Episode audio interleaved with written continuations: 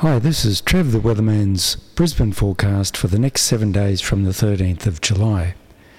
Today I made the most of a beautiful day and went out in my friend Sasha's kayak around Yerrabin Island off Wellington Point. I rounded the island to find a small fishing boat starting to lay a long net in a circle, probably after mullet or baitfish. Just behind the boat was a line of pelicans. When they saw me, they turned and came over, looking probably for a free feed, but I had nothing to offer. So they turned and started following the fishing boat again. It was a nice encounter with nature.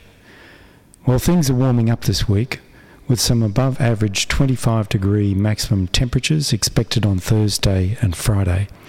These temperatures are associated with strong north northwesterly winds ahead of a trough line moving across the state from the west.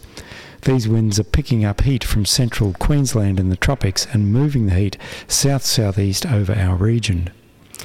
There's a small to medium chance of rain as the trough passes over the southeast. Temperatures will fall after the trough has passed and winds swing around to the southwest. Wednesday, Sunday, and Monday are looking like the best days to enjoy the outdoors.